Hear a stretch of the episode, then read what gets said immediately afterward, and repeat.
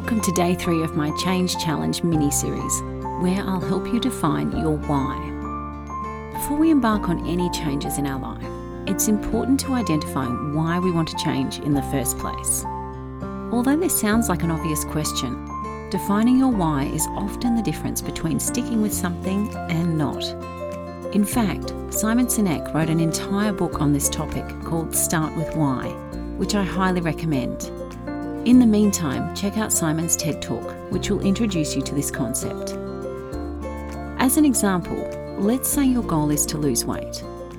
The motivation for losing weight is different for everyone, from getting bikini body ready to being able to run around after your kids. What motivates one person might not float someone else's boat, so it's important to identify what drives you, because this is what will pull you through on the tough days.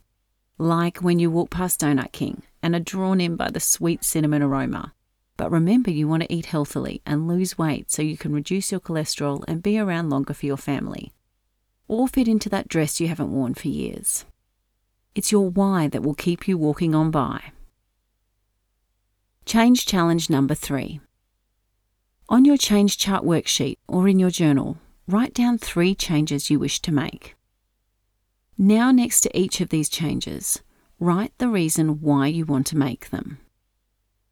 Going forward, every time you set a goal or identify a change you want to make, take an extra moment to write down why.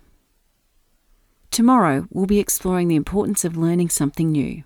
I'll see you then.